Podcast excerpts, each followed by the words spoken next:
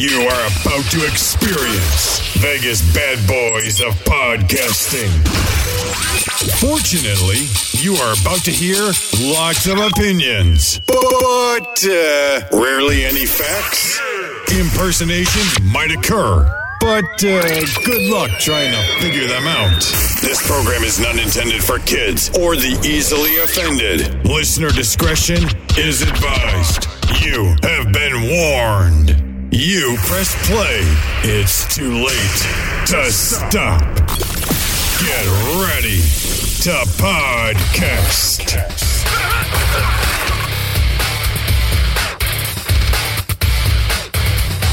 Hey everybody, Matt Marcus here along with Sin City Steve.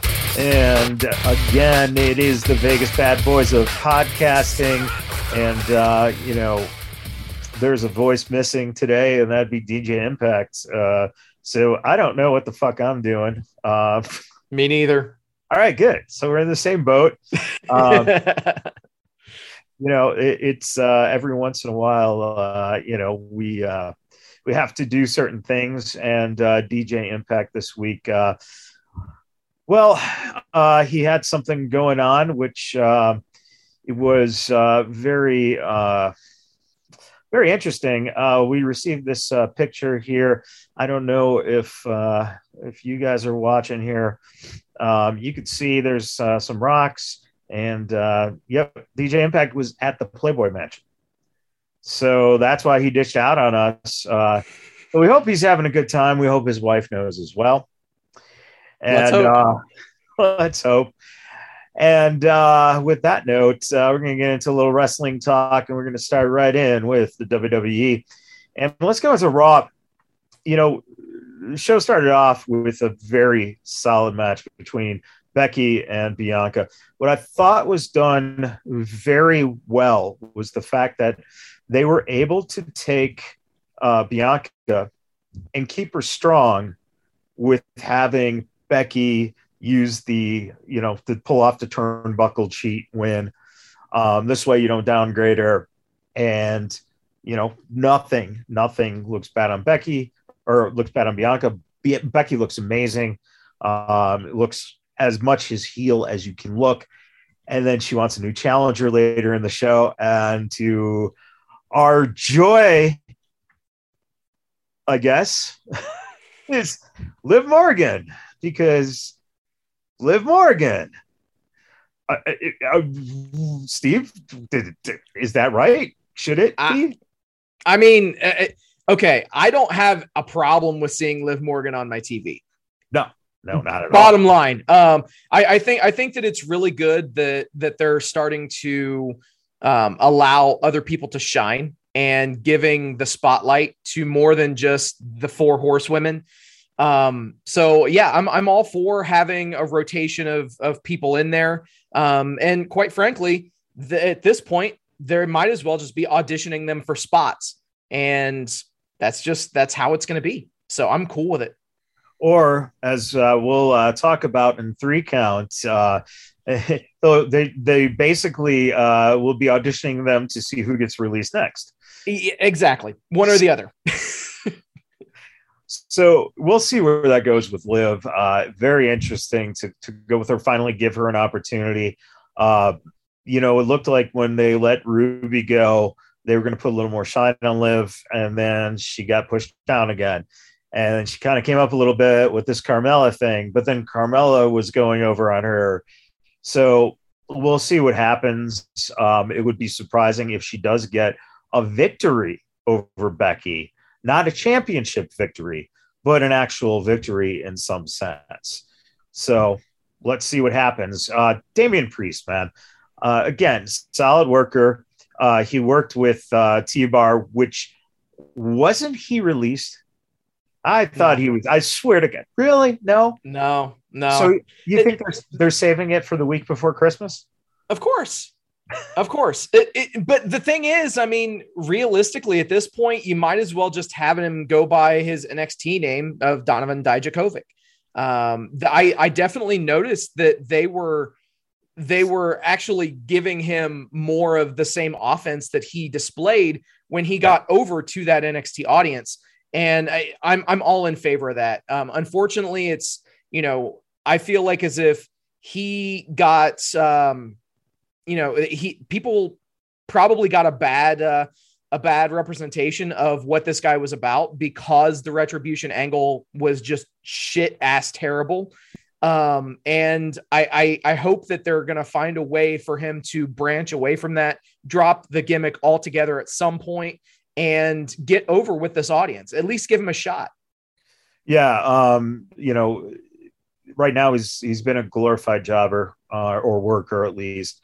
Um, the, the, what's interesting is, um, hey, if you don't go back to the let's say that name, uh, just call him Thomas Barr or Tom Barr or something like that, right? T Bar. I mean, uh, just get away something. from me. Yeah, something. Um, but there have been rumblings that that is kind of what they're they're they're moving towards doing something else with him that he's coming out of this character uh, you know so hopefully we'll see something different but that that has definitely been um, a very interesting uh, you know evolution again another guy who it looks like they take a step forward with and then they take him back and it's you know there's a weird balance with people getting released of who's around and who's getting released. So, uh, and again, we'll focus more on that on three count. Hey, if you guys are listening or tuning in right now on uh, Facebook Live, or you know, we uh, usually have uh, DJ Impact, who's really good at uh, pointing out uh, the interaction with you guys. I am horrible. I am an old man. I do not look at all that's going on because uh, the ADD and uh, being an old man, it just kind of gets uh, kind of fucked up there. But uh, Steve will be looking at stuff. So if you find something, he'll uh, shout you guys out.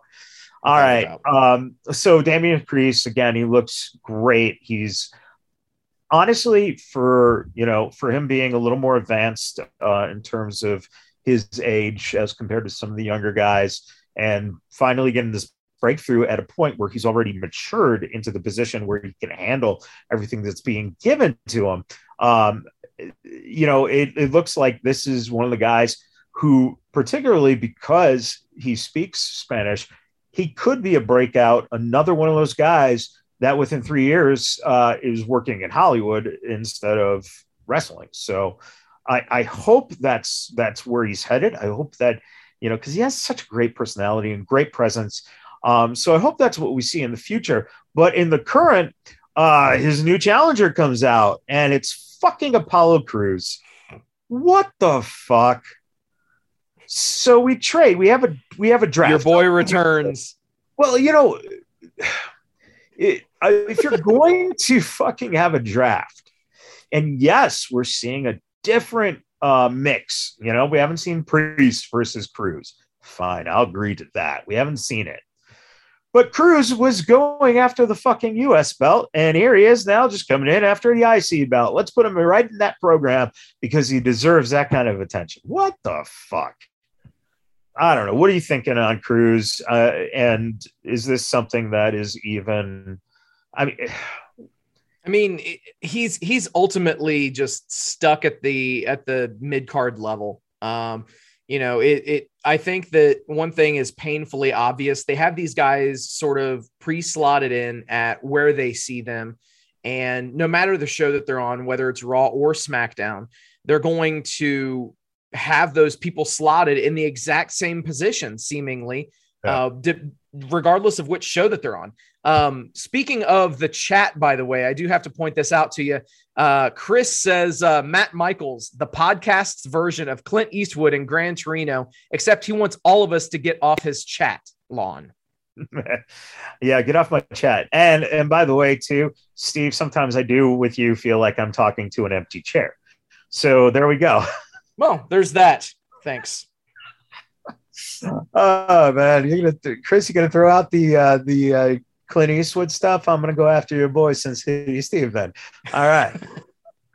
uh, you know what's fascinating to me is that he's with uh, uh, Apollo Crews is with uh, Commander Azeez. Um, what the fuck haven't they put them together as a tag team for, and put them together and have them face Omos and Styles? Why right? not? I mean, it, it it makes too much sense.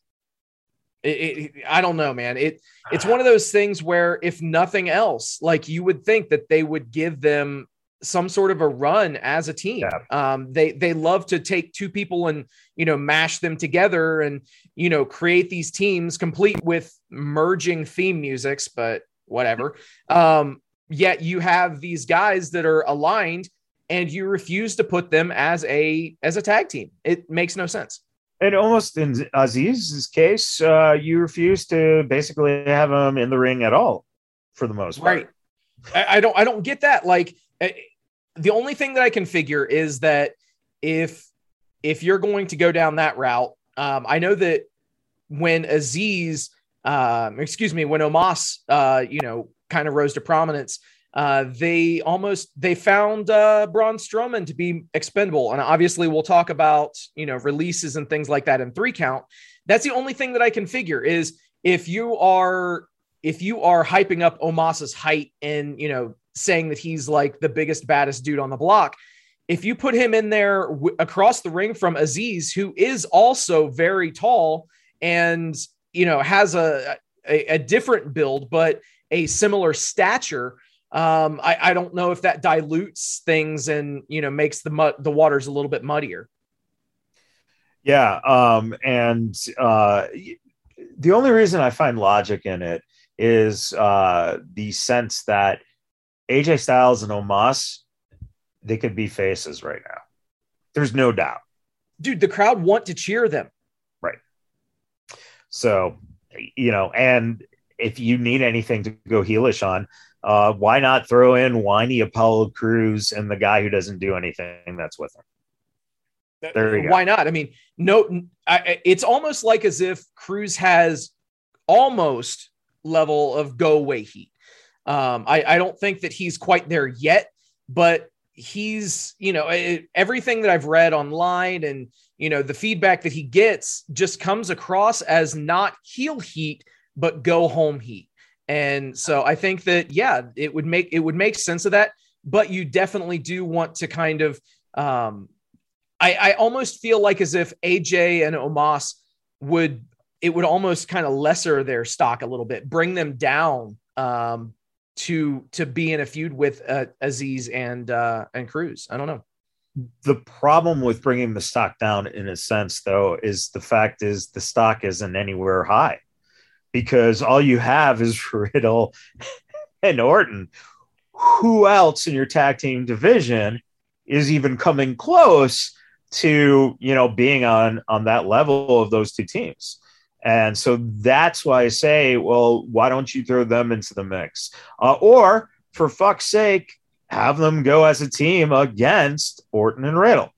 Give them something fresh to do, another huge monster to fight and stuff. Because really, what's going to end up happening is Omos and Styles, when they break them apart, who the fuck does Omos go against? We have a great Khali situation at that point where you know, there's not that many people that he can realistically go against that you could figure that have a chance in beating him other than, you know, getting disqualified, you know, and that kind of shit, you know, taking him out through the knees or something like that. It just when you're when you're stuck with these big guys, you become limited in the things you can do. Even Andre the Giant was not a guy who wrestled every single fucking week. And I think that's that's a point that we all kind of forget. It's like they these guys look great. It's it's cool to see them, especially live. But arguably, um, Big Show is the only one who has been able to transfer in his career uh, to a point where he's the biggest guy in the locker room, but you still see him as a guy who Rey Mysterio could potentially go against. And I don't see that necessarily in Omos right now. Um, I know they're they're trying, they're they're trying a little bit to get him into that point, but we'll see what happens with that. But we get into a little uh, thing that I think is getting a little interesting with Big E, KO, and Seth. I, I like this mix, especially because you've got a chance to um, to put KO in that gray area, which I think that they kind of are benefited by having a more heel Kevin Owens.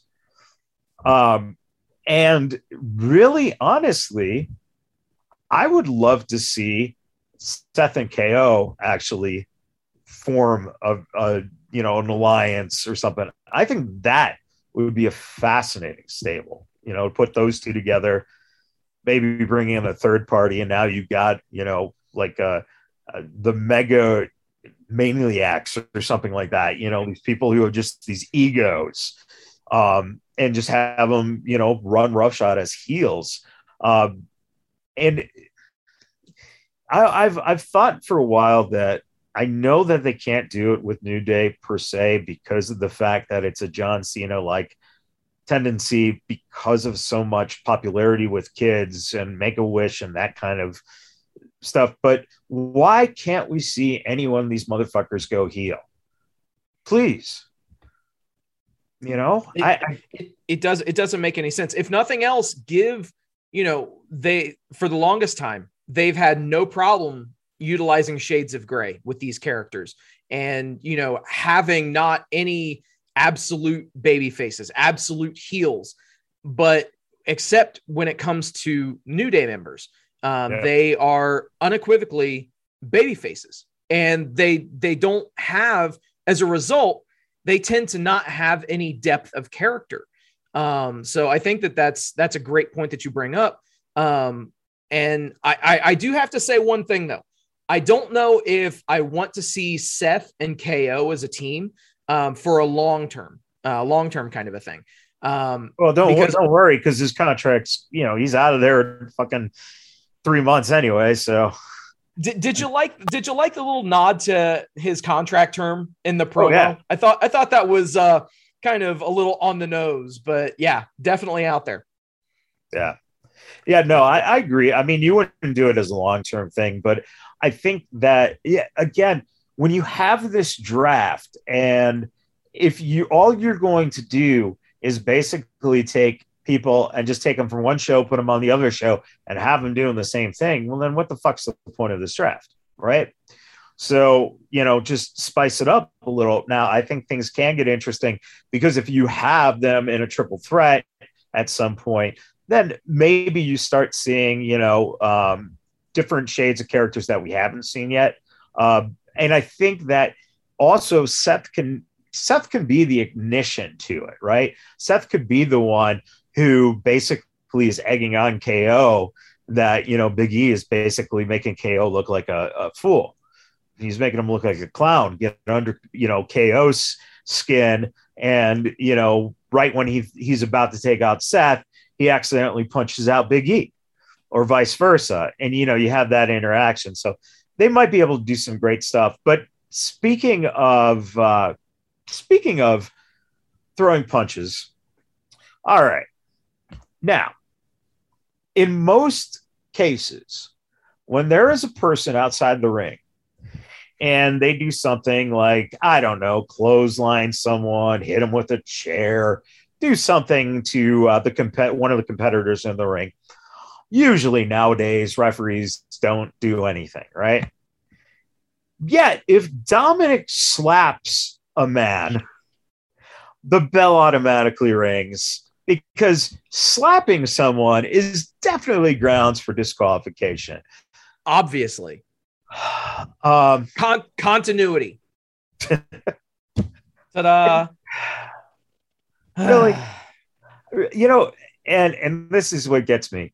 Um, Rey Mysterio, retire, please. Just go, go away, dude. and I, I think that ultimately, we we were championing a heel turn by Dominik, and it seemed like as if he was going to be doing that, and then out of nowhere, we're just kind of putting that on the back burner after teasing it. I mean, it, it, it's it's really kind of frustrating because you know, again, as I had mentioned with the New Day, um, it's almost like as if he can't go heel. And if he did, then it would give him some depth of character and it would help him to actually, you know, develop a bit of a character arc. But as of right now, it's just Rey's fucking kid. Well, we might. RFK. See, yeah, yeah, RFK. There we go. Right. Rey's fucking kid. Um, but speaking about Seth, we might be able to see if they're smart, this might be your alliance and have Seth mentor him because that leads us to the announcement of the Raw Survivor Series team. I think this is where the heel turn happens. Uh, you got Rey and Dominik on that team. You've got KO and Seth on that team. And then you've got, of course, Finn Balor, who makes total perfect sense to be on this team because, you know, he's involved in something. I think, I guess he's supposed to be involved still in that title picture, maybe. Um, I don't know. Uh, he was he was overseas apparently on this tour, so he wasn't on Raw this week. Uh, that's one of the reasons they also did a internet announcement instead of actually announcing shit on the show. Um, so that is your team for Team Raw. Um, what are your thoughts on the Raw team as it stands?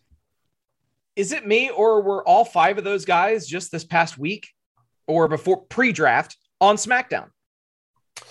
Yeah, right. So tell me how much sense it makes to have five guys that had just been on the other brand now wrestling and, and carrying the banner of a show that they just arrived to. It makes absolutely no sense. And it, it, it defies any and all logic. Why would they have any brand loyalty, quote unquote, to Raw when they were just on SmackDown right before the draft? It not, fucking, not only it's it's baffling.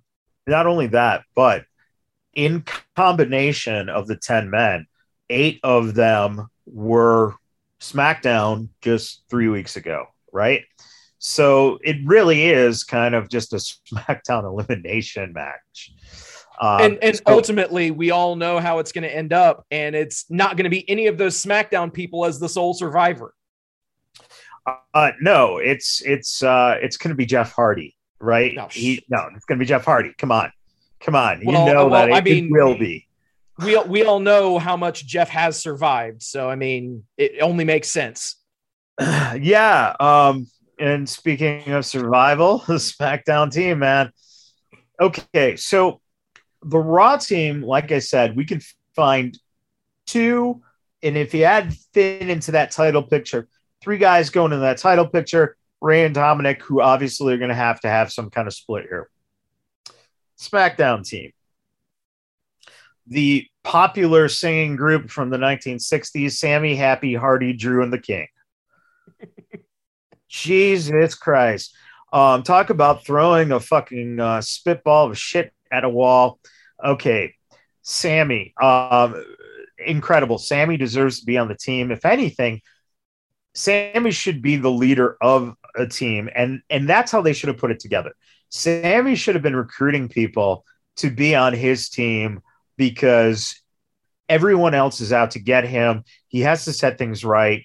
He, you know, there's a conspiracy that Raw is out to undermine SmackDown or something like that. Go with that shit.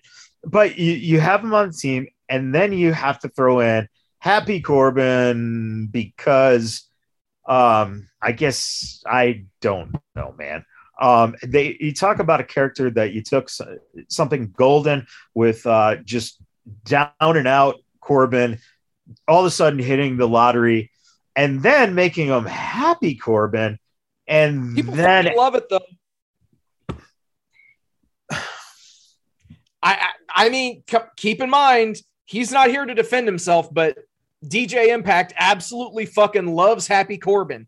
He talks about him nonstop, and uh, so so does the internet. I I it blows my mind. I don't know why people are into this gimmick, but hey, more power to him. I guess that it's just not for me. I think I think I I, I actually what spoiled me on the character is the addition of his Rick Boogs because we already had fucking Rick Boogs. And now we got a guy who happens to look almost exactly like Rick Boogs. And I don't know his fucking name to save my life. I'm being honest. I cannot tell you what the dude's name is. All I know Madcap is Moss. Okay, Madcap. I should be able to remember that, I guess. Moss, I don't know if I'm going to remember. I've I'm just it's just so ridiculous that he comes into the picture and now it's it's like a bad 1920s comedy act.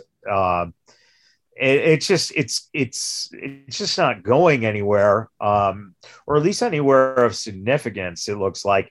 And so that that's why i'm thinking you know you got sammy and got happy which again looks like your wheels are turning in two guys who are just stale then you throw in fucking jeff hardy i i don't know man i don't know w- what the hell i mean the only person who has it worse in the Hardy family is Matt Hardy and what they've been giving him in AEW.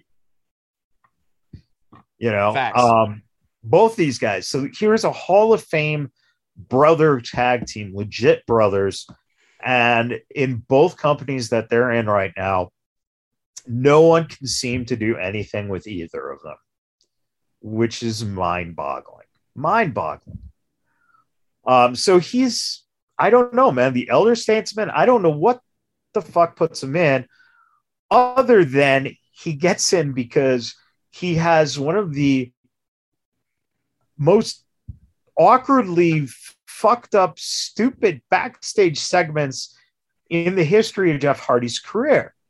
All right. He he he's talking to Aliyah.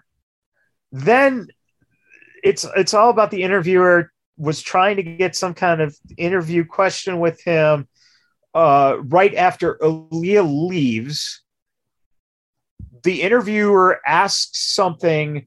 Jeff says, Hold on a second, and goes over to Aliyah, who apparently had was gone, right? You, you'd figure if you leave an interview segment, they're gone. They went to do something else. But he goes to approach her because she stopped and being talked to by Sami Zayn. And we have to talk about Aliyah's like wonderfully cut trunks, might, might I say that that looked wonderful. Um, I think that's the first time I ever looked at Aliyah and went, oh, oh okay, all right, understand it. Um, Completely. But that seg- segment made no sense outside of seeing her in that. I, yeah, it's I, it's it's crazy, man. I, I I saw the segment and I I was just left thinking, what the fuck was the actual purpose of this? Because it, it had absolutely no redeeming value. Um, if if they were trying to get Aliyah over in this segment, then okay, I guess. Uh, she did, she added nothing to this segment whatsoever, except for the fact that she was being talked to by Sami Zayn. Like, I and, and then Jeff Hardy is going to defend her. And wasn't something said that really made it very uncomfortable because of the fact that Jeff is a married man, but there was an illusion, you know. We always refer to the legendary Sunny Days comment that Shawn made. So now are we starting to just fabricate rumors to make shit up or what I, I don't understand it. I'd say the the biggest thing I got out of this segment was I uh, I flipped over to ESPN to look for Monday Night Football, and then I realized, oh, it wasn't Raw, it was fucking SmackDown. You're Uh, burning but- up time on broadcast network Fox Yeah, for this shit. on Fox. On Fox. So uh, we do also know that um, we uh, we got Drew McIntyre who will be part of the team as well. Now, Drew McIntyre, I do have to say, uh, he had a match with Ricochet. Uh, you know, for as big as Drew is, it was a nice showing of the mesh between him and Ricochet. And holy fuck, that Claymore coming right. I mean, you could see in the slow mo replay, you could see Ricochet. I mean, he is like just focused, laser focused on the spot, you know, to to make sure that he is hitting that flip on perfect timing. Because if not, I mean, we could see something possibly go really wrong. Because you know, if he if he gets his head fucking kicked back, that neck, you know, gets snapped. Um, but he, you know, give it to Drew, man. He he fucking totally he nailed it just perfectly, right close to the shoulder. It looked beautiful in in regular timing, and you know, um, as much as I I think Drew is just so stale right now. I you know this whole sword and the skirt and you know or kilt, whatever the fuck it is. Um, the sword and the skirt. The skirt and this, yeah, that was that was a great great porno and but, and that will also be that will also be a good book about Drew McIntyre's career. Yeah, yeah, yeah, pretty much. Um, uh, yeah. So you know, at least there was something that was a little different in that match. Um, you know, you you're talking about the idea of guys coming over from one brand to the other. Got to see those two. That was all right. Um, before I get into the last person on the team, though, I have to say, um, holy shit!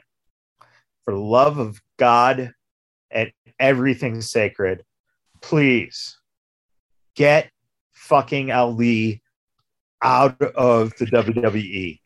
Fire him. He should have been wow. the first name on the fucking. Oh God, no, because obviously they do not know what the fuck to do with him. We get a segment backstage. Well, first of all, he's watch once again. He is watching Ricochet compete. We have seen him watching Ricochet compete for the better end of almost two years now. They were fucking tagging together, which apparently neither of them remembered on Friday night. We have something that then just goes back to fucking the retribution in which Ali is leading them. And their whole thing was to beat the fuck out of Ricochet for months on end to try to get him to join. And now this motherfucker is trying to recruit Ricochet once again. You need to fire this motherfucker. Kevin Kross and Keith Lee and Oney Lorcan, for God's sakes, are not working for the company anymore. But that motherfucker is. Get rid of him, fire him. In fact, you know what? Don't even fire him right before Christmas. Fire him on Christmas Day. Oh, come on. I don't care. At this look, point, look at you. Look at you being a heel to the end, bro. No, and in that case, I am being a face because I think there would be many people who would be applauding me and parading me down the street that this asshole was finally gotten rid of for good. And then he could go over to AEW and basically go uh, find one of the AEW guys to stalk for two years in storylines that never get fucking intertwined, never get mentioned again, when all you do is have them do the same fucking thing for two years. God damn, I really, I, I thought QT I Marshall. Yeah, well, who ruins whose career first? Right. Yeah. I. Uh, I think no, I think it, I just I just I just think I found the uh, you hit on this is Ring of Honor's new uh, roster. Here we go. Oh, Ali QT Marshall start it up. Oh fuck. No, I I think I think that the uh, the thing with uh, with Ali is yeah, no matter what they try to do with him. I mean, they tried to have the pairing with Mansoor and that went over like a fart in church. It it didn't go over at all. Like no one gave a damn about them.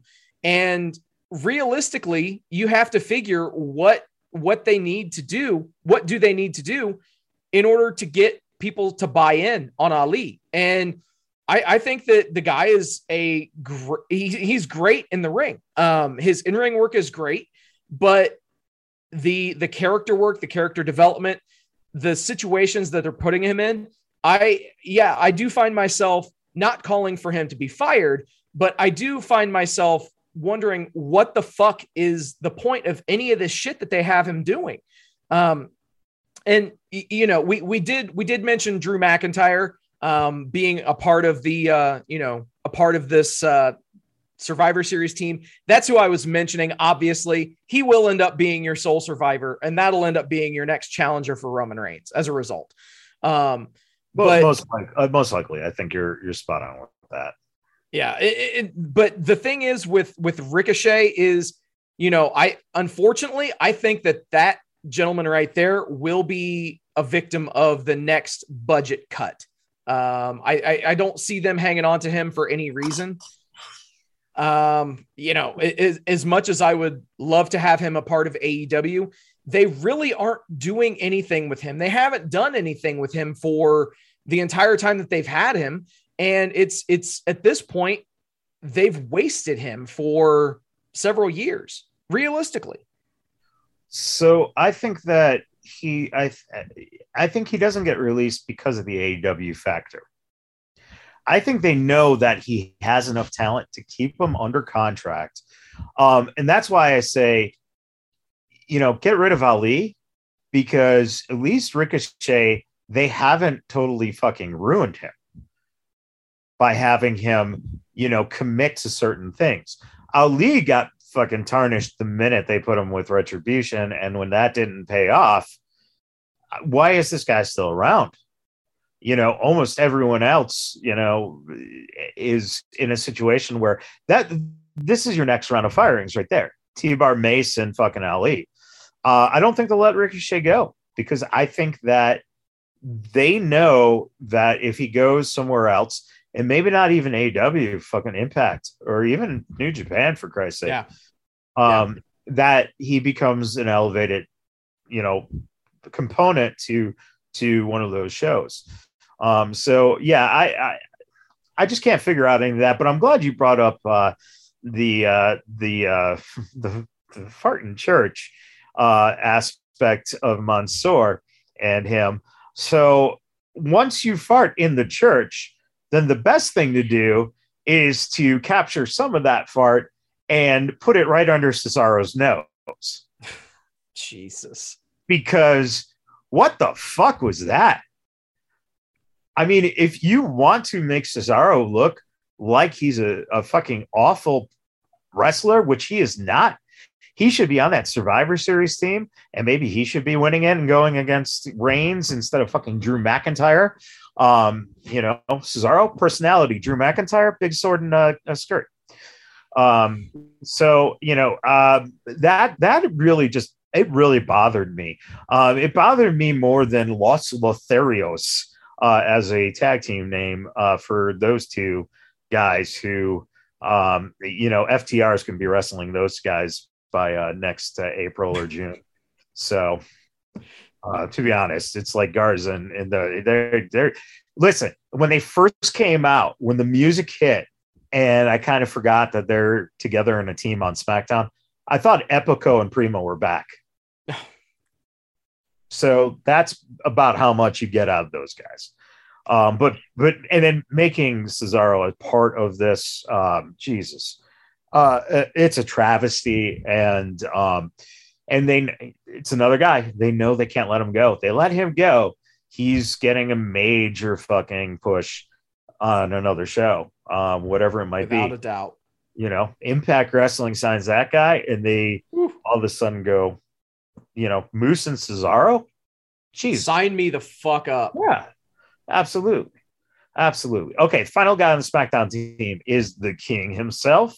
And, um, you know, I think that what they did with this idea of the, um, the, the kneel match, you know, mm-hmm. make the, the loser kneel. I thought it was mm-hmm. brilliant. I thought it was a great concept. It's never been done with the king of the ring winner, a king character even. Um, the closest we had is the kiss my foot thing with uh, Lawler. Um, so that was a great idea, great graphics, um, wonderful way of having the Usos keep the heat on them by not giving in and then having a surprise, uh, you know, Roman Reigns, Usos just beat down of those guys, which was wonderful to see. Um, it really was. I, it was just so nice. It just made me giddy. Uh, I'm sure it fucking did, man. Oh, oh, it was just so nice. Um, the only thing that would have been better if, uh, you know, if they were really just throwing the punches in there. But you come know, on, I'm just saying. I'm just saying. Like, don't you think Roman should just like legitimately land one super punch on someone? And and should it not be uh, Kofi? No, just for the fuck of it. just for the fuck of it. Come on, um, man. No, eh, you know, it, it, it made sense. I think that you put uh, those five guys together right now is a good idea in terms of your value get uh, in terms of the capability of both of those two factions being able to talk. Yeah. And that sets up the interest. And I think that's one of the things they lose a lot of times is that you have guys who can talk and then you kind of take that ability away and then you don't go anywhere with storylines. So at least you're getting something here. Um, we'll see what happens in terms of you know Kof- Kofi's right now not you know a part of that team, which is surprising. I thought you would have him on the Survivor Series team, maybe mm-hmm. instead of you know someone like I don't know Jeff Hardy. Make more sense, right? But all of a sudden, SmackDown got raw itis, and now the shows have flipped in terms of the decency and the logic that that was that was the thing that really kind of stood out to me is that this you know this episode of smackdown really felt like raw and this past episode of raw really felt like smackdown and it, it really i don't want to say it shouldn't be that way but it, it's it's baffling that you know after the draft that you know smackdown stock has fallen so dramatically in my view and Raw's stock has has gone up the way that it has is the three hours of Raw were more easily digested this week by me than the two hours of SmackDown. And that I, I can't tell you the last time that that happened. Yeah. And ironically enough, you bring me to uh, one of the two lines of the week, and that was Roman Reigns saying, well, while he's complaining about how bad SmackDown was without him, he says it was almost as bad as Raw on the week that SmackDown was almost as bad as Raw. Ironically mm-hmm. enough, the second line that was brilliant was Pat McAfee uh, talking when Hit Row was coming out. This is going to be fabulous. Brilliant. Yeah. Smart. Dude. Smart. And that guy Mac- can McAfee's gold. Yeah, and that guy cannot get in trouble. That's the brilliance of it no one backstage is going to say, Pat, you shouldn't have said that. There you go. All exactly. right, NXT. Let's get to NXT really quick. Um, uh, is it uh, Xyon Quinn, right? Is that that yeah. how it, he's pronouncing it? Yeah. Um, so singing "Sexy Boy," uh, great idea for a bad singer to do that to show up a bad, you know, a quote unquote bad performance. Um, but my question is, do you think it was uh, a rip on Shawn that he didn't know about it, that that was going to be the song played, or because Shawn's in charge, do you think his ego decided you're going to sing my song? I I definitely think it was the latter. Um, yeah, I, am sure that Shawn had some input with that, without a doubt. That was that was the first thing that came to my mind was okay. Well, we know Shawn's running this shit now anyway, so yeah, it makes sense. And uh, and I, I'll buy my stock in Quinn right now. I like him. I think he's he's really good. I'm glad that they had him work with uh, Robert Stone on this, you know, squash because of the fact that he is really good at doing that kind of work. I mean, he really is a good worker in that sense. So, um, you know, we're going to see how it builds up for Quinn. Uh, Duke's Poker Room, you know, you take a shitty thing in Duke's poker room. And then you have Cameron Grimes once again proving that not only can he make money off the uh, you know the investments and and you know the shit he did to make his actual money uh, during the pandemic, but he made this Duke's poker room thing pay off. That was great. Grimes is just stay there, stay in this character, do not do anything if they try to call you up to one of the rosters, um, get locked in the fucking NXT locker room. Yep. Do not leave. Just stay with it. Do not do anything with Grimes.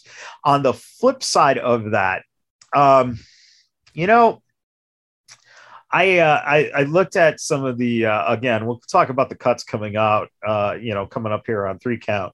Um, but I um, I just look at the cuts and go, why is Lash Legend? Why does this woman have a job?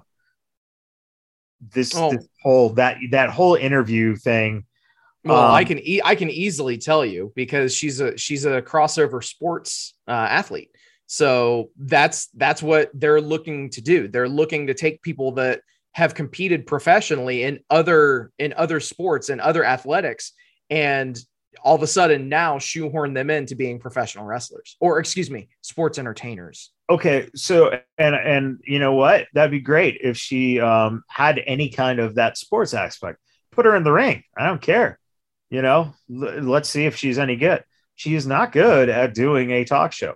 Uh, she's also not good when you're putting her together with Tony D'Angelo, who now is just one stereotype. Who is you know like how long is this thing going to last? Um, you know, you did a couple. The reason the the uh, the hype up promos were good is because that's all we saw. It was fucking a minute and a half, and that was it. I was like, all right, that's cool. And, you know, Chicago, you know, mobster Italian guy. Okay, yeah, yeah. all right. Oh, now he's sitting down with talk show hosts who can't do anything fucking entertaining. Oh, this is getting bad. And then it's the day is saved by one brilliant portrayal and that is by Mr. Ryan Katz, as I believe it was Michael, the producer of Lash's show, in a cast or arm sling, uh, just just wonderfully playing up the fact that he was uh, brutally taken care of on the on the uh, the lowdown uh, by Mr. D'Angelo. Uh, Ryan Katz saved that fucking thing. Uh, Yeah. you know that it's sad when uh, a producer who ha- uh, who has talent like Ryan does, when you take something that you're trying to sell, and the best thing about it is the producer that you put in, just essentially as a visual prop, being the best thing about it. So the the thing that really stood out to me and has stood out to me is just so realistically, I view Tony D'Angelo as being Razor Ramon circa 2021. If they were going to take, if they were going to bring Razor Ramon into this era of WWE branded programming, it would be very, very similar to what they did and what they have done with Tony D'Angelo. Um, those two have a very similar sort of, uh, you know, very similar sort of vignette pattern from when Oh, uh, wait, they wait. brought up Ramon. no, Steve, I'm sorry, I'm sorry. Yeah, just got a call. It's uh, Big Vito. He wants his fucking gimmick back. Pretty much. I, I, I get what you're saying, but you know what? The Italian gimmick has already been done to the point of Big Vito, Little Guido, uh, guys who were more fucking, you know, entertaining, more. It, it, it just is, it's aggravating because what did you do with Razor when you brought him in on your? And that is this Razor, you had hyper promos, but then all you did was put him in the fucking ring Right. Bingo. and and we got to see you know D'Angelo what once now in the last four weeks in the ring, and I can't tell if I want to see more of him because I don't know if he's good or if he's green or what he is. So Un- unfortunately, I think that that may have something to do with the fact that they've really tried to overhaul the roster in absolutely no time flat, and they've introduced so many new characters in just the the last few weeks that unfortunately yeah i think that we're starting to see these kinds of things where you're getting these vignettes and things of that nature but you're not seeing these guys th- in the ring. And lest we forget that is what this really is supposed to be about is it's a it realistically in ring competition. Um Well, I unless unless that that's you know not what they're going for of course. Well, I think in some ways, and and, NXT, you know, they they they had to live up to AEW. So basically, they decided, oh, well, let's just do things that don't make sense now, and then we'll get the same ratings. So, uh, really quick trick in the the main event, uh, that shoe shot on Lumis looked fucking wonderful. It was a great way to, hey, let's just you know, let's not a tarnish Johnny because we don't want to make him mad because his contract's coming up. So how do we get to resign him? Let's let's at least not have him take the, the pinfall. Um, and it, you know it, it it looked like a brutal shoe shot, which is surprising. Um, and uh, shout out Solo Sikoa, our boy Stefa, looking strong. Hey Definitely. man, give the man a bunch of squash matches, and that's it. Do not let him hook up with someone who is one of your main talent yet at all. Give him fucking two months of a push like this.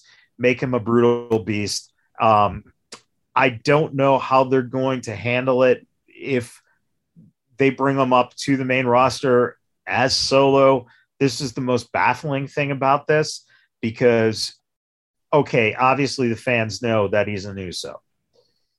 When you look at him, that's the one thing that is like I, I just can't understand why they went with the the kayfabe name because he looks so much like The Rock and his brothers and Roman and the family.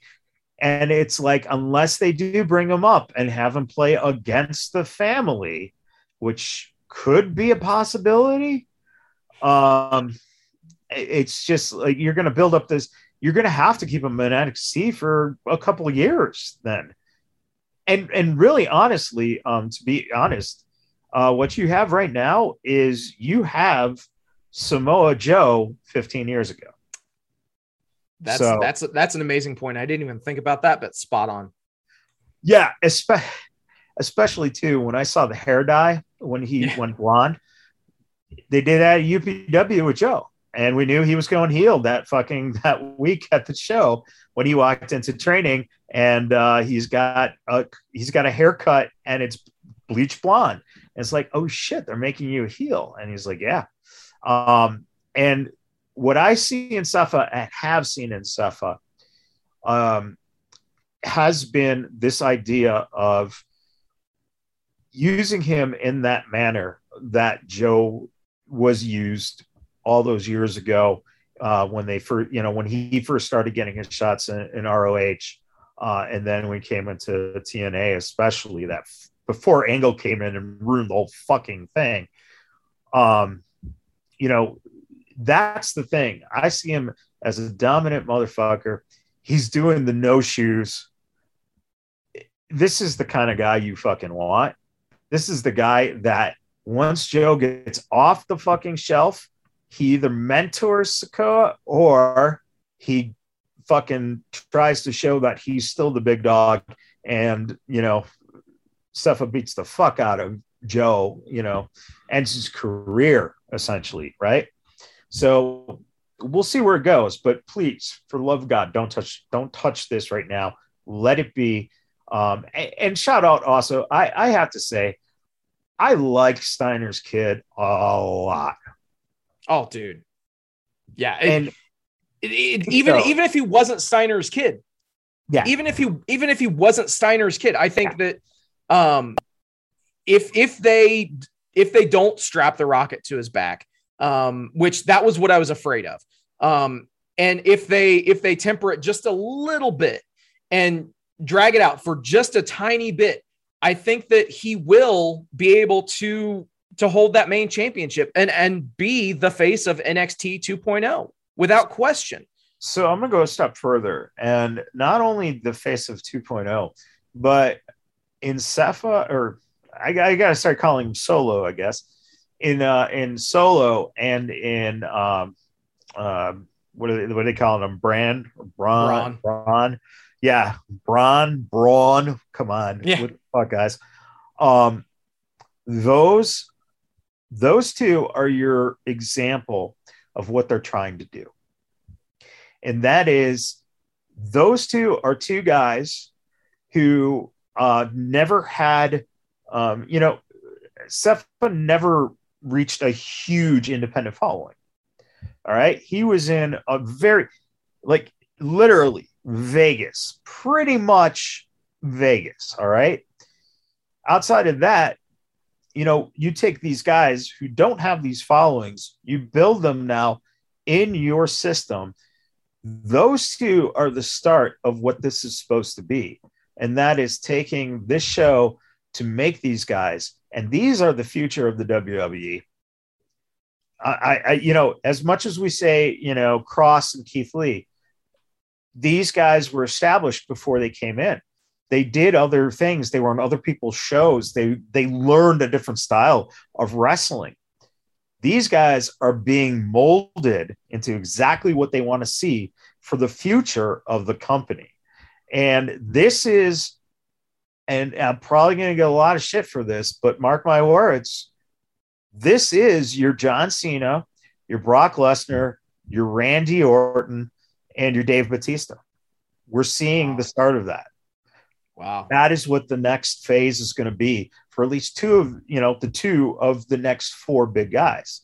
So we'll see what's, uh, you know, in the future, but that's your WWE week.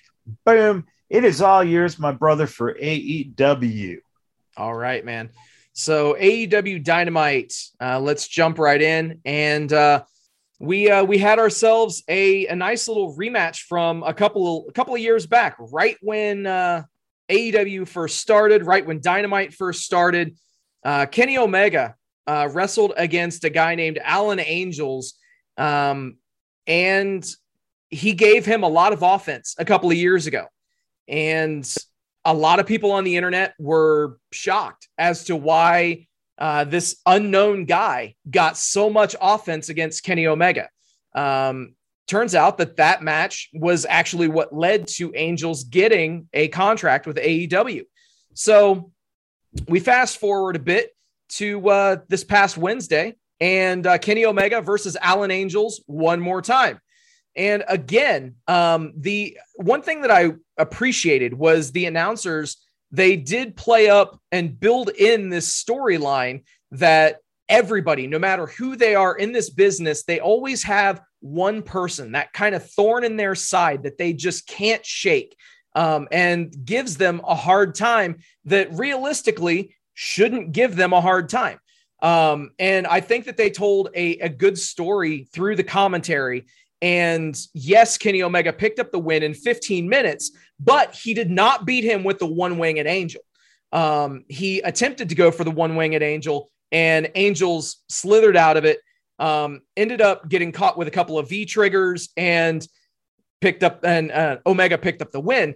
But I think that it did it did a good job in elevating uh, Alan Angels to rat instead of just being some lackey in the Dark Order. Um, he's still some lackey in the Dark Order, but I think that if they play their cards right with this guy, that they can, you know, continue to push him in the single scene a bit. Um, we'll see if they choose to capitalize on that. Um, the follow ups on things uh, with AEW, that tends to be one of their uh, not so strong suits, we'll just say. Um, if if somebody has a great showing on TV, they might not talk about it from one week to the next. They might not follow up with it. So we'll see where they choose to go from here. Um, but yeah, solid match. I would say that Angels had over half of the offense in this match. Um, and it, it, really came down to Omega picking up the win just because he outwitted him and it, the champion kind of came away and pulled away at the end, if you will. Um, and it, you know, that's this is one of my my problems with the Dark Order, especially now. Um, I think we're at a phase where it needs to kind of dissolve because I honestly, and I, I watched the show and I know what you're talking about now because you said Dark Order and that just kind of clicked. Oh, that's right. You went against a Dark Order guy. I had no fucking clue you were talking about. Wow. And that's, and that really shows. So you, if you're trying to develop these guys, I know what you think you're trying to do, But to a fan like you, they're doing it. For a fan like me, I'm losing it. So I think that that is totally something that is relevant because to me, all these guys bleed together, and the Correct. only ones, yeah, the only ones I really I know the name of John Silver, and I know that there is ten, but I can't tell you who the fuck ten is.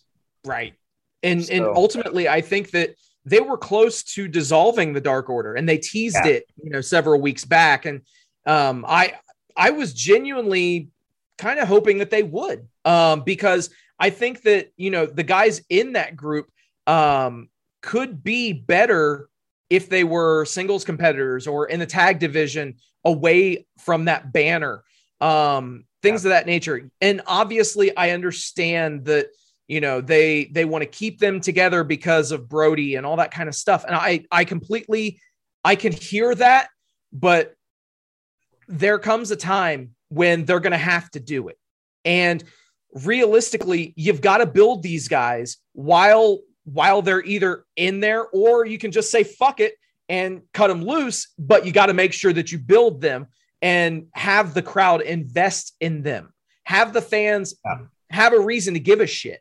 Um, I think that the one thing that really has kind of stood out is that, you know, through the vignettes and through the promos during the Dark Order's time, um, you you would notice um, if you looked closely and if you if you followed this kind of stuff, and I'm not saying you, Matt, I'm saying you as in the general, um, you would notice and you would they did a really good job with tying things together from long in, in terms of long-term storytelling that angels is almost feeling like a bit of an outcast in the dark order. So you know, there, there were skits and, and segments where, you know, Hangman would, when he was aligned with them, when he would do things and the Dark Order would, you know, when he pulled up with the, uh, the fucking John Deere tractor looking thing, the lawnmower, and yeah. everybody hitched a ride, but who was left off of it? Alan Angels. And it, it was, it was all sorts of things of that nature. I think that I would like to see Angels break away from the Dark Order, maybe have him be the first person to turn his back on the group, break away, be a complete single star, and then you might start to see more of these guys kind of dissolving, as you mentioned. Um, I at least I can hope. Um, I think it, it's funny you said that because I do remember them uh, having that that you know kind of starting the friction. But what's very interesting too, and I didn't think about this until you said it. Um, my problem is him and John Silver have the exact same fucking build, look, and aren't they both bald with the fucking beard? And they're like what, maybe five ten to six foot or something like that. John Silver's about five five. Okay, yeah, yeah. So yeah, he's so he's, he's shorter one. He's like, yeah. yeah. but okay. yeah, I mean it I, I totally get what you're saying. And I con- think that it's confusing to the layman's eye who is not, um, you know, absorbing everything. And that is why you see people having a hard time continuously tuning in. Yep. And, and unfortunately, I mean, uh, we, we used to talk about ratings, obviously. Um, and I was a proponent of talking about ratings. They got to do something because their ratings are starting to slip on Wednesdays and you know you can you can cite the world series you can cite you know the nba you can cite whatever you want but realistically they need to figure out what is not working and work to correct that because they are starting to lose viewers and um, this past uh, this past week's episode had uh, i believe um, it was the least number of viewers that they've had in over four months which is quite considerable, um, especially given the current climate with everything. Right. Um, they had started to, you know, they've started to build momentum, all that kind of stuff. And, and, and it's not just this week. Um, it's something that's happened over the last couple of weeks. And it's really unfortunate because, you know, I, I, I think that was one of the top draws for me um, as a fan to AEW was that, okay, this is an alternative um, to the machine, to WWE. Right. Um, and realistically, if they're starting to do things that, you know, the fan base is starting to lose favor with, or they're starting to watch other things in place of Dynamite, that's that should set off the warning signs for sure. So, yeah, um, and I'm I'm trying to um, trying to see here um, the the they really didn't, and I, I had some specifics, I just can't find it but they didn't have the competition. You're, you're absolutely right. There was no actual competition that really should have um, made the uh, the ratings as, as low as they were this week. So, yeah, yeah, yeah that's that, that, that's a very good point. Thank you. Um, the uh, the thing that I will mention next as well. So CM Punk cut a promo in ring, and uh, he made mention, and this is one one thing that I, I have to talk about.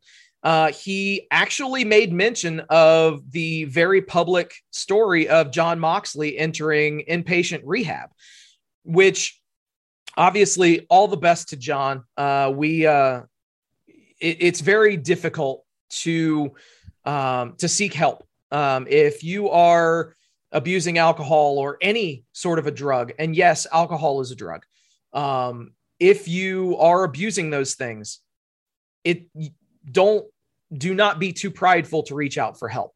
Um, I respect the hell out of it, just as CM Punk said in this promo. Um, so Moxley is doing, you know, he's doing great things by seeking help. And I think that once he comes back, that we probably will see a better Jon Moxley than we've seen. Um, but here you had CM Punk cutting a promo and he mentions Eddie Kingston, who, as we had mentioned last week, interrupted CM Punk uh, on on Rampage, and so they're they're obviously building up to uh, to some things here, um, which we'll talk about here in just a moment. But uh, yeah, there was the the I guess the storyline was that Eddie Kingston wasn't there in the arena and uh, but he will be in St. Louis um, to you know to accept uh, uh, the apology from Eddie Kingston. So again, we'll talk about that here in just a moment. Um, and as a result um, of Jon Moxley uh, being out of out of the arena, uh, his spot in the World Title Eliminator Tournament had to be filled. Um, so it CM Punk actually mentioned that it could have been CM Punk versus Bryan Danielson, but you aren't going to get that because of Eddie Kingston, which I thought was kind of interesting. Um, and it, it, it really does kind of bring things together and add a layer of cohesion, which is not commonplace. Um, so it's definitely appreciated. Um, and instead, we find out that it's going to be Miro who is going to be taking uh, Jon Moxley's place against Orange Cassidy in the tournament. And um, Miro, this his string of vignettes lately has they've been they've been awesome. Um, you know, first he was saying how he was God's favorite champion when he had the TNT title. He loses the TNT title, and now he's angry and he's frustrated, and you know he's he's vo- vocalizing his um his anger towards God and and things of that nature. And it's it's pretty deep stuff, um, you know, with with his promos, and it's you just buy in. And eh, Miro is doing a great job on the mic, without a doubt, doing a great job on the mic with these things. Um, elsewhere, you had uh, FTR defending the AAA tag team titles against Aerostar and Samurai del Sol the former Kalisto. I don't know if you might remember him, Michaels. He was a part of your favorite faction in WWE. The guys who wrote wrote in on the lawnmowers, right? No. Super crazy. Close enough. Okay. Close enough. Um, but yeah, dude, uh, no surprise here. FTR pick up the win in about nine minutes. Uh, Aerostar got banged up pretty badly early in the match. So yeah, um, unfortunately, that kind of suffered a bit. Um, and I, I, I have to get your feedback on this, Michaels. What do you think of FTR's theme music, which is a remixed version of the old Midnight Express theme.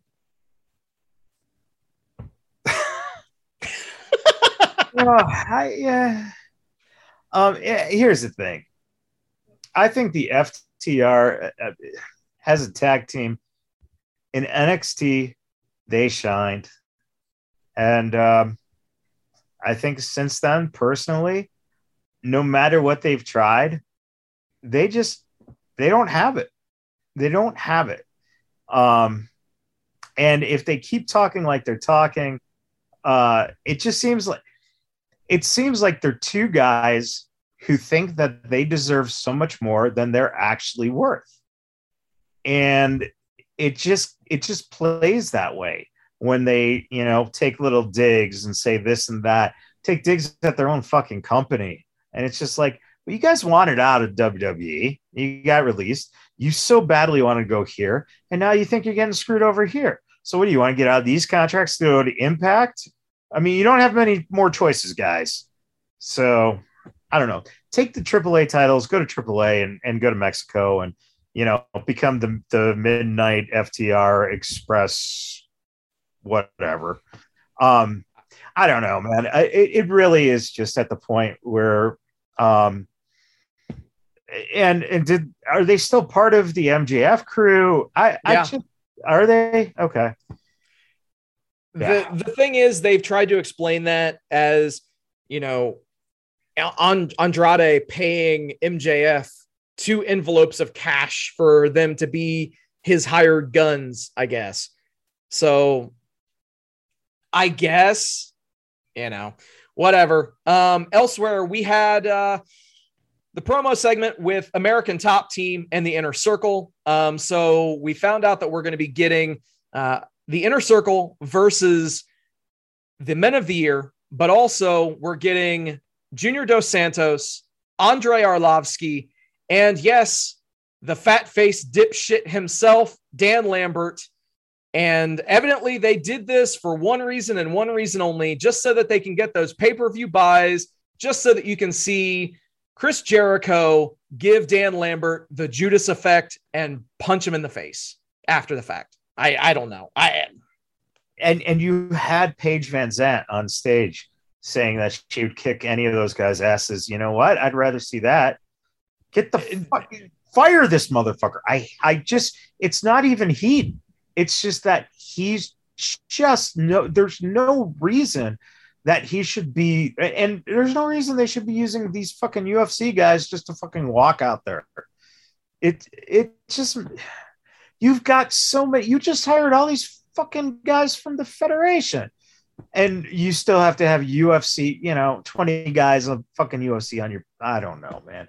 I think Tony Khan doesn't know what he's fucking handing money out to sometimes. And to uh to subtly correct you, I believe the Pans Paige VanZant line was that she would take on all five members of the inner circle herself. Yeah. Hey, I well, well, I don't, I don't know. Jericho kind of gave the perfect resort result resulting line to that, saying that she could definitely sell that on her OnlyFans. Yeah, yeah, exactly. So, uh, elsewhere, Anna Jay versus Jamie Hayter happened in the TBS tournament. I guess uh, that was uh, seven minutes and not exactly the cleanest match in the world. Um, Jamie Hayter advances in the tournament. Anna yeah. Jay's go fucking. I, this is why they need. This is why they need a development fucking center. Dude, okay. So here's the thing: is Anna Jay. She was doing. She was doing all right, and she was progressing week after week in the ring, and then she got injured, and she fought back. She came back, and it.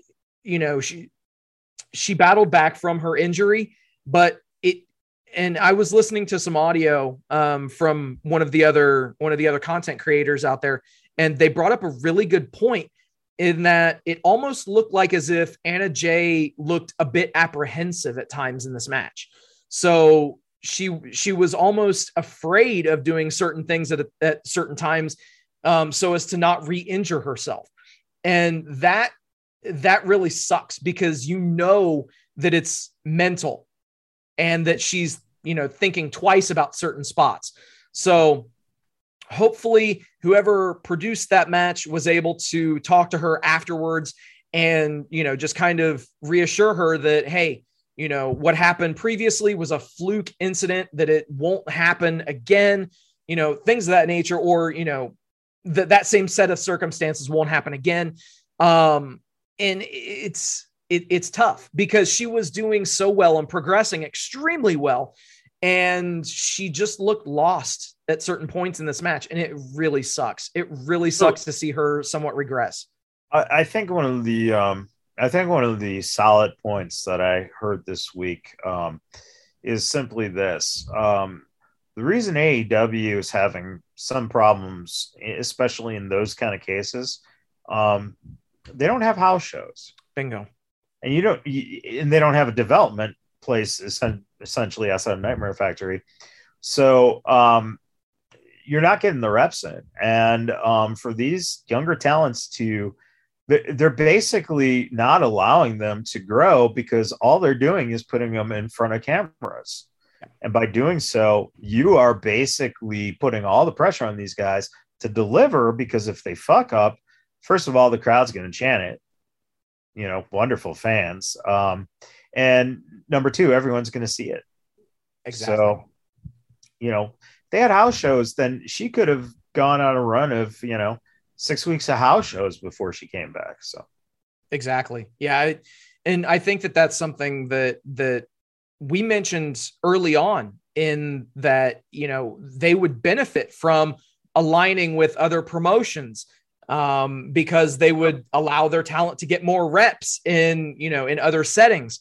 Lo and behold, that did happen to where they were doing you know interpromotional things but it wasn't used for anything even remotely close to that. It was the Kenny Omega show.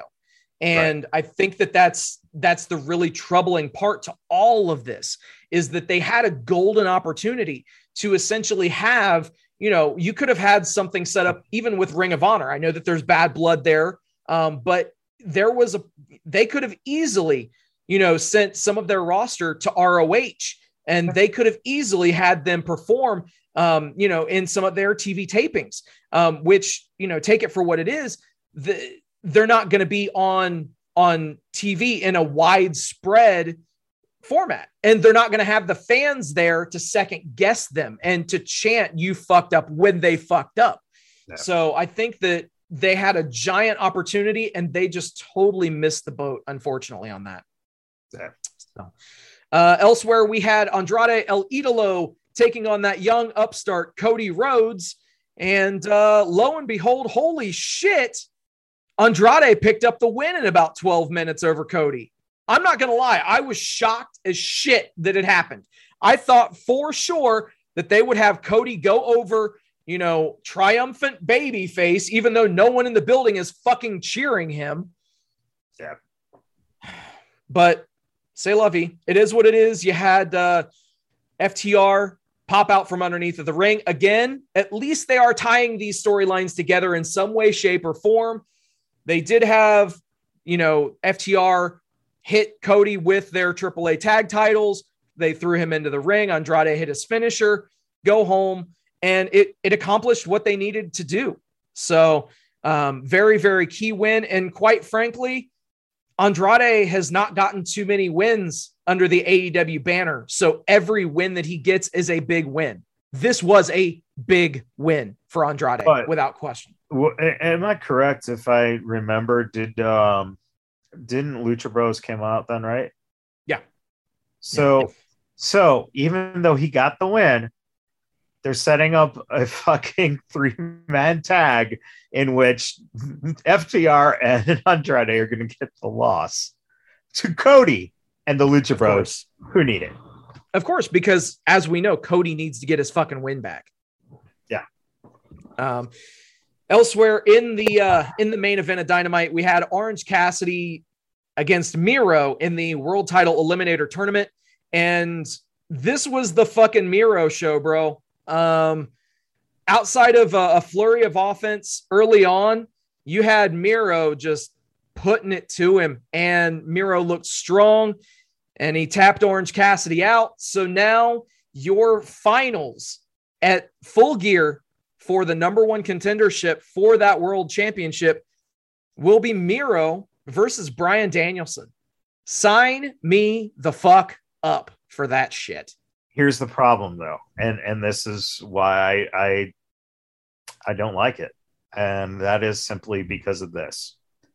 I don't think they have a balls to to to uh to pull a trigger on a Kenny Omega Miro match. They're not going to. No. So why the fuck do I care?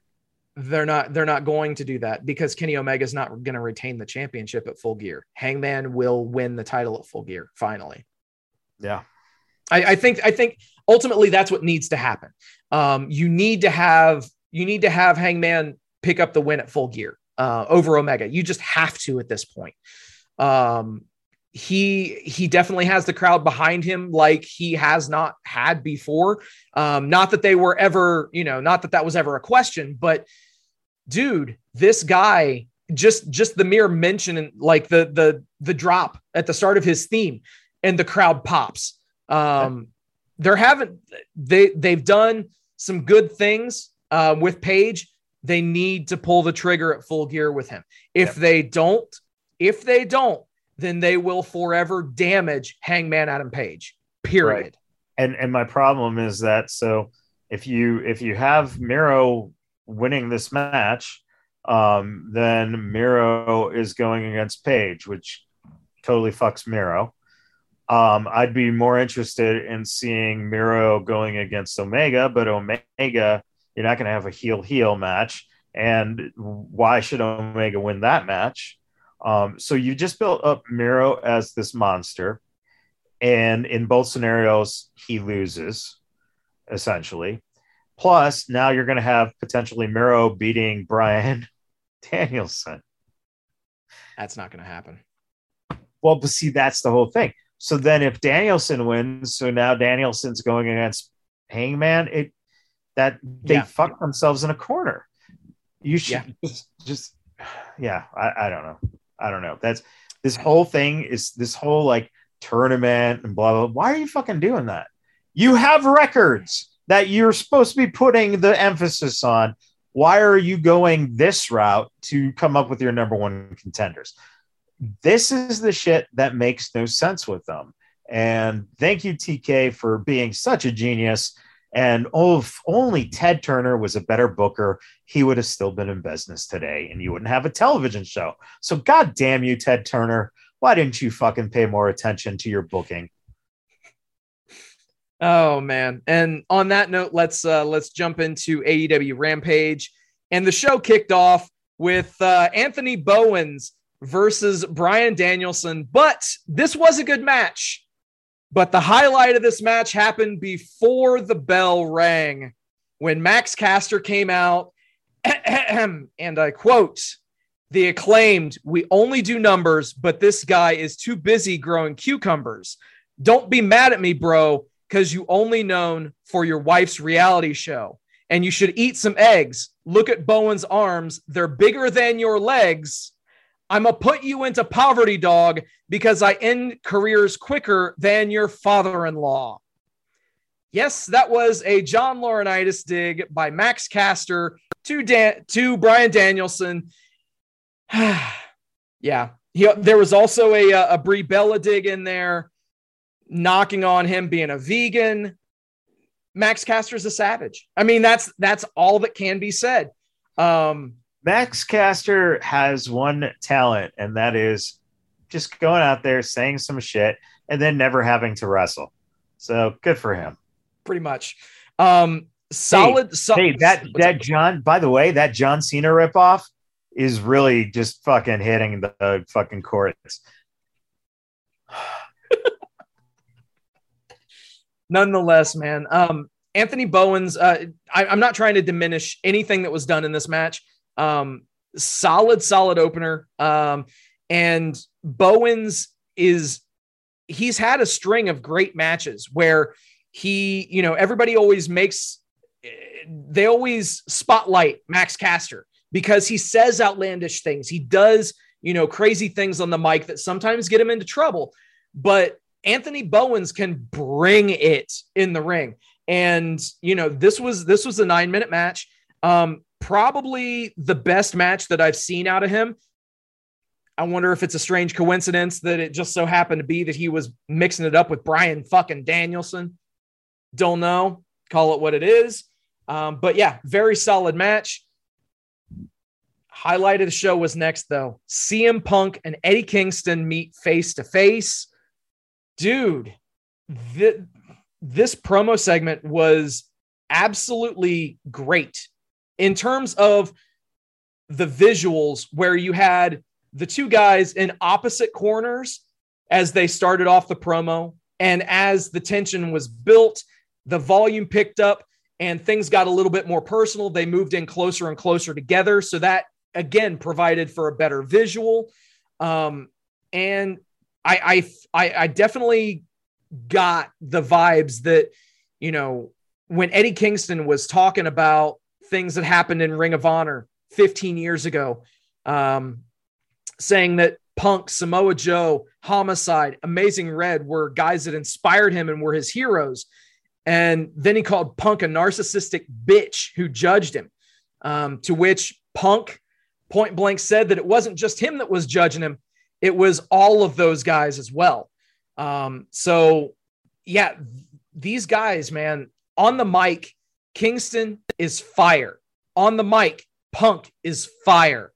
Occasionally, when you take two guys that are great on the mic and you put them against each other, it should be fire. Occasionally it's not, but this time it was as advertised, exactly what you would expect to get. And quite frankly, this was the highlight of this show for me. Um, it's going to be the highlight of their their feud, by the way, because unfortunately, um, there is some truth to the fact that let's face it, Eddie Kingston has really come into his own as a as a person on the mic. He's he's really good. But Eddie Kingston, there's a reason that it's taken him so long to at least get to a stage where there's more eyes. And that's because he is not one of the better wrestlers. You know, he can he can brawl, He's a very good brawler. But Definitely. I don't I don't know what Punk's, you know, that's the other thing too, is that, you know, um, personally, this so far it's just been CM Punk's CM Punk show.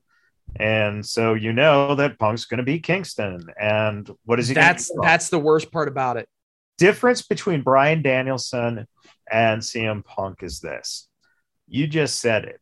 Bryan made him look like a hundred bucks, a hundred bucks, a million bucks.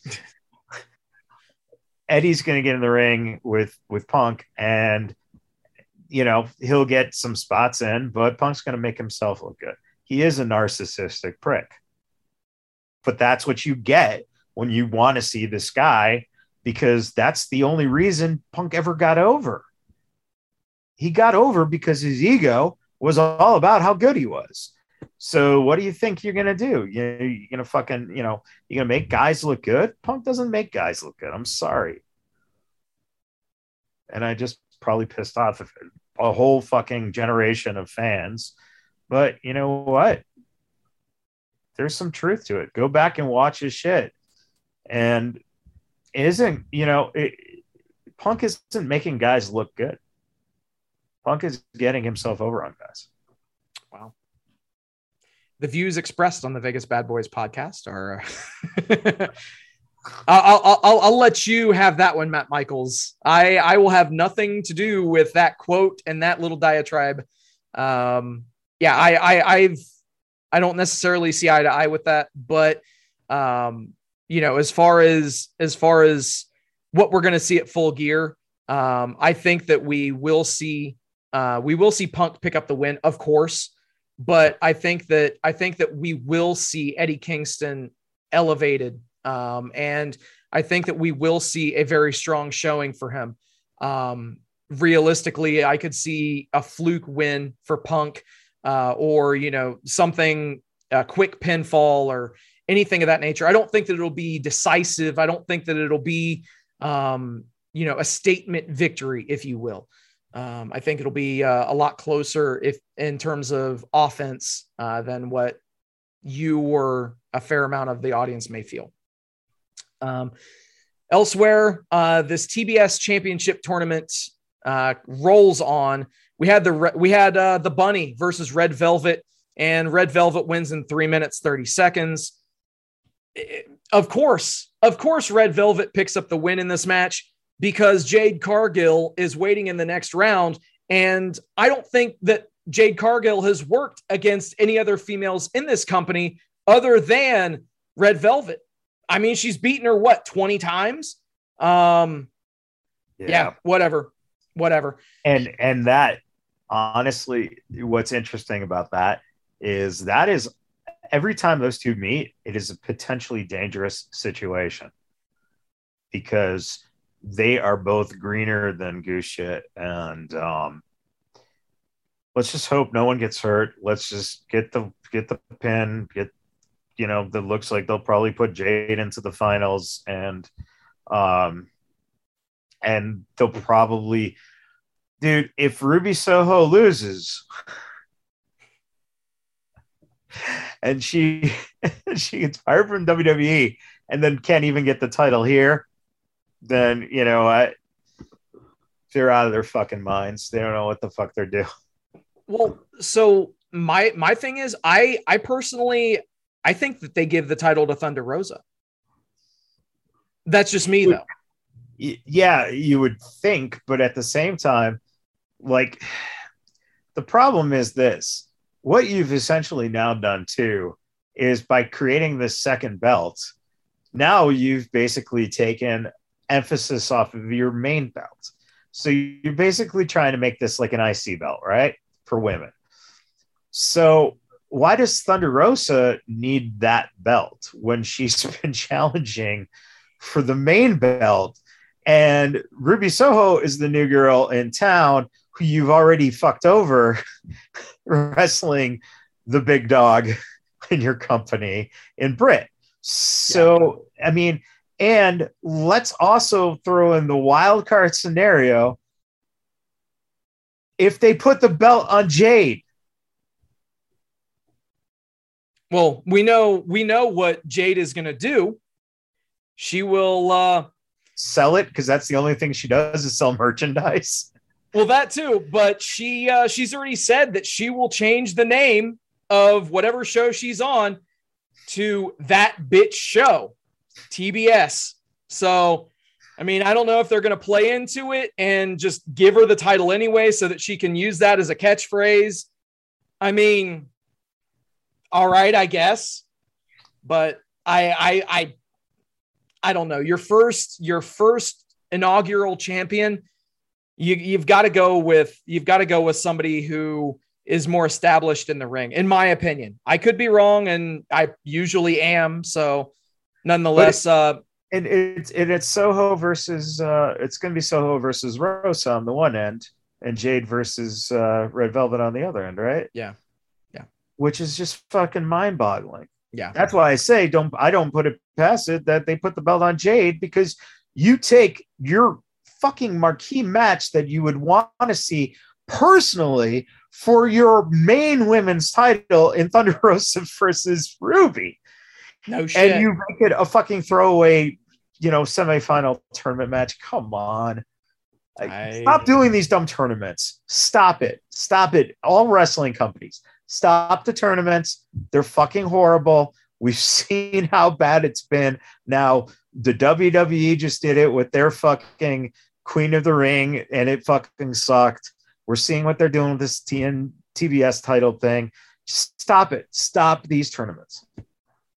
Um, really quick, uh, Chris in the chat says Michaels says that now, but in 90 days, Nia Jax will be in AEW, and Michaels will look back and may and realize maybe it wasn't that bad hey man, I'm I'm I'm investing all my money in uh in either a uh a Nyla versus Nia match, which oh god, could you imagine JR on the call for that? No, no. That'd be the best. That'd actually be the most entertaining. In fact, if you guys just just take that and put it on Patreon, you know, just want to make a few extra bucks, just charge people to hear JR call that match and just him and just him. It would be it would be fabulous. In fact, have him call it from an open bar. That would Oh, be Jesus. amazing. Um, or they put those two together and make them the uh, career wreckers. Call the team the career wreckers, and it would be beautiful. I would take Good that in a second. So, and last but not least uh, on this show, uh, Adam Cole versus John Silver. Okay, so here's something I have got to get out here, and it is a criticism that I have of AEW.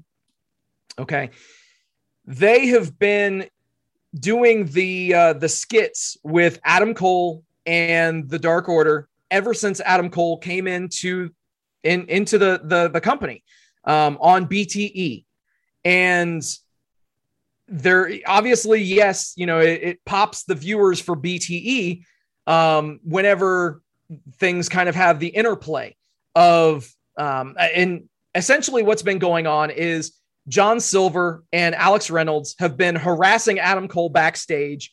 And adam cole's been you know giving them shit back as well.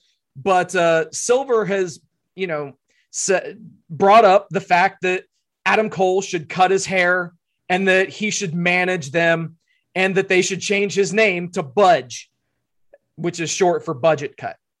And um, so, yes, he they've started this whole Budge thing, and I get it. I you know yes, it makes me laugh. Um, but as far as continuity, if you are just somebody flipping through the channels and you aren't familiar with BTE, and you'd see this shit going on it's a giant inside joke and you ain't in on it so i think that that that type of shit needs to either a stop or b they need to show clips from bte which they're not able to do because the show's fucking packed anyway so they can't squeeze any more any more content into the time that they have so just as as funny as the stuff might be to a certain number of the audience, stop it, please, because this type of shit will drive viewers away rather than bringing them in. Please. Yeah. Uh, nonetheless, uh, solid match. Uh, Adam Cole, John Silver, both of these guys brought it. Um, and you know, it, it, we made light of it earlier with John Silver being, you know, short of stature. Um, but the dude definitely has a unique look. Um, I think that one of the things that they have to be very careful with is that they don't pigeonhole him and, you know, typecast him as, you know, oh, look, it's the short guy. Yeah, he's going to just job all the time. Um, so I think that this match did a good job of allowing him to get a lot of offense in. And he really did come off in a lot of ways, in my view, as almost like a strong man from the circus you know, yes, you, there's there's a bit of a there's a bit of a draw to him. He does have a, a large amount of charisma um, and a very unique look. And he was throwing Cole around the ring. Now, obviously, in the grand scheme of things, Cole is you know sub 200 pounds, but still the visuals played in, and the visuals were those that it, it really did sell you on Silver having credibility. And so hats off to them for that. Um, and as I said, my only criticism with this whole thing was just stop with the inside jokes unless you're going to let the casual viewers in on the inside jokes because it's just going to drive people away in the long run. Don't worry, no one's watching Rampage anymore anyway. So Oh, Jesus. that's true. It's it's actually it is frighteningly true because I they, I don't. It was somewhere around five hundred thousand, if that. Yeah. Yeah. It was about, it was, I think I saw like 5'10, something, somewhere in there. Yeah. So Yeah. So, now, mind you, they did doom themselves 10 p.m. time slot on a Friday, but nonetheless, uh, now according to Warner Media, if if you believe what what the execs are saying in Warner Media, the AEW brand, both properties, whether it's Dynamite or Rampage, are both exceeding the expectations. Um, I did uh, I did read that uh, on the internet, and obviously it's on the internet, so it has to be 100% factual. But um, yeah, it if if they're doing better than what uh, than what the network was expecting, then kudos to them. But yeah, you are walking a very fine line for sure. Yeah. All right. Well, let's uh, let's finish up here with uh, a little bit of local news uh, in the Vegas scene. Um, the uh, BVW Big Valley Wrestling ran two days at the Taco Fest in North Vegas. Uh, Taco Fest drew a lot of people, so uh, hopefully Big Valley Wrestling uh, got some uh, a nice share of eyes on them, um, and um, you know we're able to uh, get some interest in some of the local wrestlers, a lot of which you know wrestled for not only BVW, FSW, but also versus, and uh, have been going out uh, other places, including up in North California, where uh, Nick Sander made it through uh, his first two matches successfully uh, to make the final cups, uh, the finals of the Young Lions Cup. Um, and that match was a fatal four way elimination match. And Nick came up a little bit short, but the winner of the Young Lions Cup is uh, FSW's uh, adopted son, Juicy Finau. So Juicy uh, took that home. Um, it was a really solid uh, final match. Uh, kudos to all these guys because uh, this whole thing is done in one fucking night. And um, yeah, so you talk about tournaments. This is the only thing you can justify a tournament for is something that is totally unrelated to titles and contenderships and shit like that. And um, this, this has been going on for uh, I think like seven years or so now. I think. Um, so you know it it has a little history now, and uh, definitely a good thing. Um, FSW had high octane that same night, um, and uh, it was uh, was good uh, to see uh, Bodie. Um, he is uh, now five and zero at 14 years old, um, and is Wow. growing uh, leaps and bounds every time he wrestles. So it's nice to see that they're getting a chance to acclimate him to um, you know some of the more mature matches, uh, you know, and, and some of the guys who are a little more seasoned, uh, even if the guys are younger guys. Um, Graves had a great match on, on the card too. Um, really, really solid match. Uh, but the big thing is uh, getting some uh, setup for uh, No Escape, which is a cage match heavy show. Uh, it's held. Uh, it's going to be held Saturday, November 27th at Diversion Amusements, and also available on FITE TV pay per view. Uh, we're going to have Remy Marcel, who came out and uh, issued a uh, challenge for class for the Nevada State title. Uh, technically, Remy uh, didn't lose to class in a match. Um, class cashed in the case after Remy was already taken out. So uh, these two are going to be in a cage, which should be great. Jay Vidal, uh, who's having a tremendous year, won a spot in the No Limits number one contenders match, cage match at uh, No Escape. Uh, there, there will be a couple other people competing in that match, uh, and I don't think any other spots have been named yet. Uh, Joe, at the beginning of the show, made a big announcement when he was interrupted by Lights Camera Factions, uh, Action Braxton, and Ice Williams, uh, who complained that uh, at the Halloween show, Chris Bey came out with a baseball bat and uh, attacked Ice's car. Well, Joe announced that Chris Bey will be facing Ice Williams for the No Limits Championship in the cage.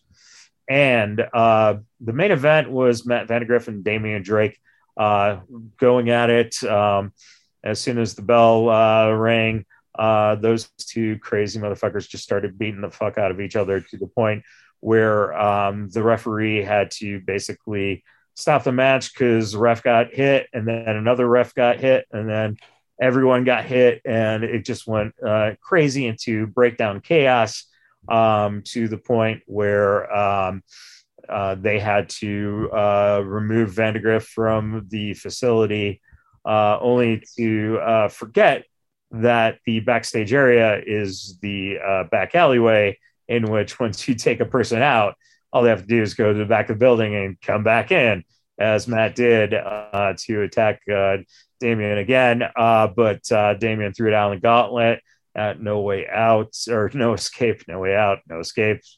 Same similarities there. Um, we will be seeing those two in the cage match in a weapons cage match, Hell yeah. which could be very, very, very brutal and and very uh, just it could be match of the year. Um, also, a reminder if you're in Vegas, uh, Saturday the 19th, Booker T's Reality of Wrestling Company comes Yes. here to the MGM Grand, and Impact Wrestling returns to Vegas uh, the uh, Saturday the 20th through Monday the 22nd. Um, they'll have their um, on the 20th the um, uh, internet only, uh, you know, or or subscription only, quote unquote pay per view. That's not really a pay per view; it's for subscribers. Um, on the 20th, and then uh, TV tapings on the 21st and 22nd. 22nd. And uh, finally, again, a healthy uh, recovery for uh, Jon Moxley and uh, a goodbye to Vegas uh, for him and Renee. Renee boarded the bus just the other night and they're off to Ohio. So that is it for them and having to be here in the summer heat. And hopefully uh, everything goes well with Jon and they're able to uh, raise their uh, firstborn uh, in Ohio uh, around some family. And, uh, you know, all the best to them. On that note, everyone, thank you for tuning in. If you're with us here, we'll be right back with three count. Otherwise, you know, listen to us uh, on uh, Tuesday when we release three count. And uh, the three count was going to be specific to all the layoffs that just happened. And um, that's what we're going to be tackling. All three counts are going to be, uh, you know, related to the to the uh, the firings. So uh, until uh, next time, everyone, take care, and we'll see you next time.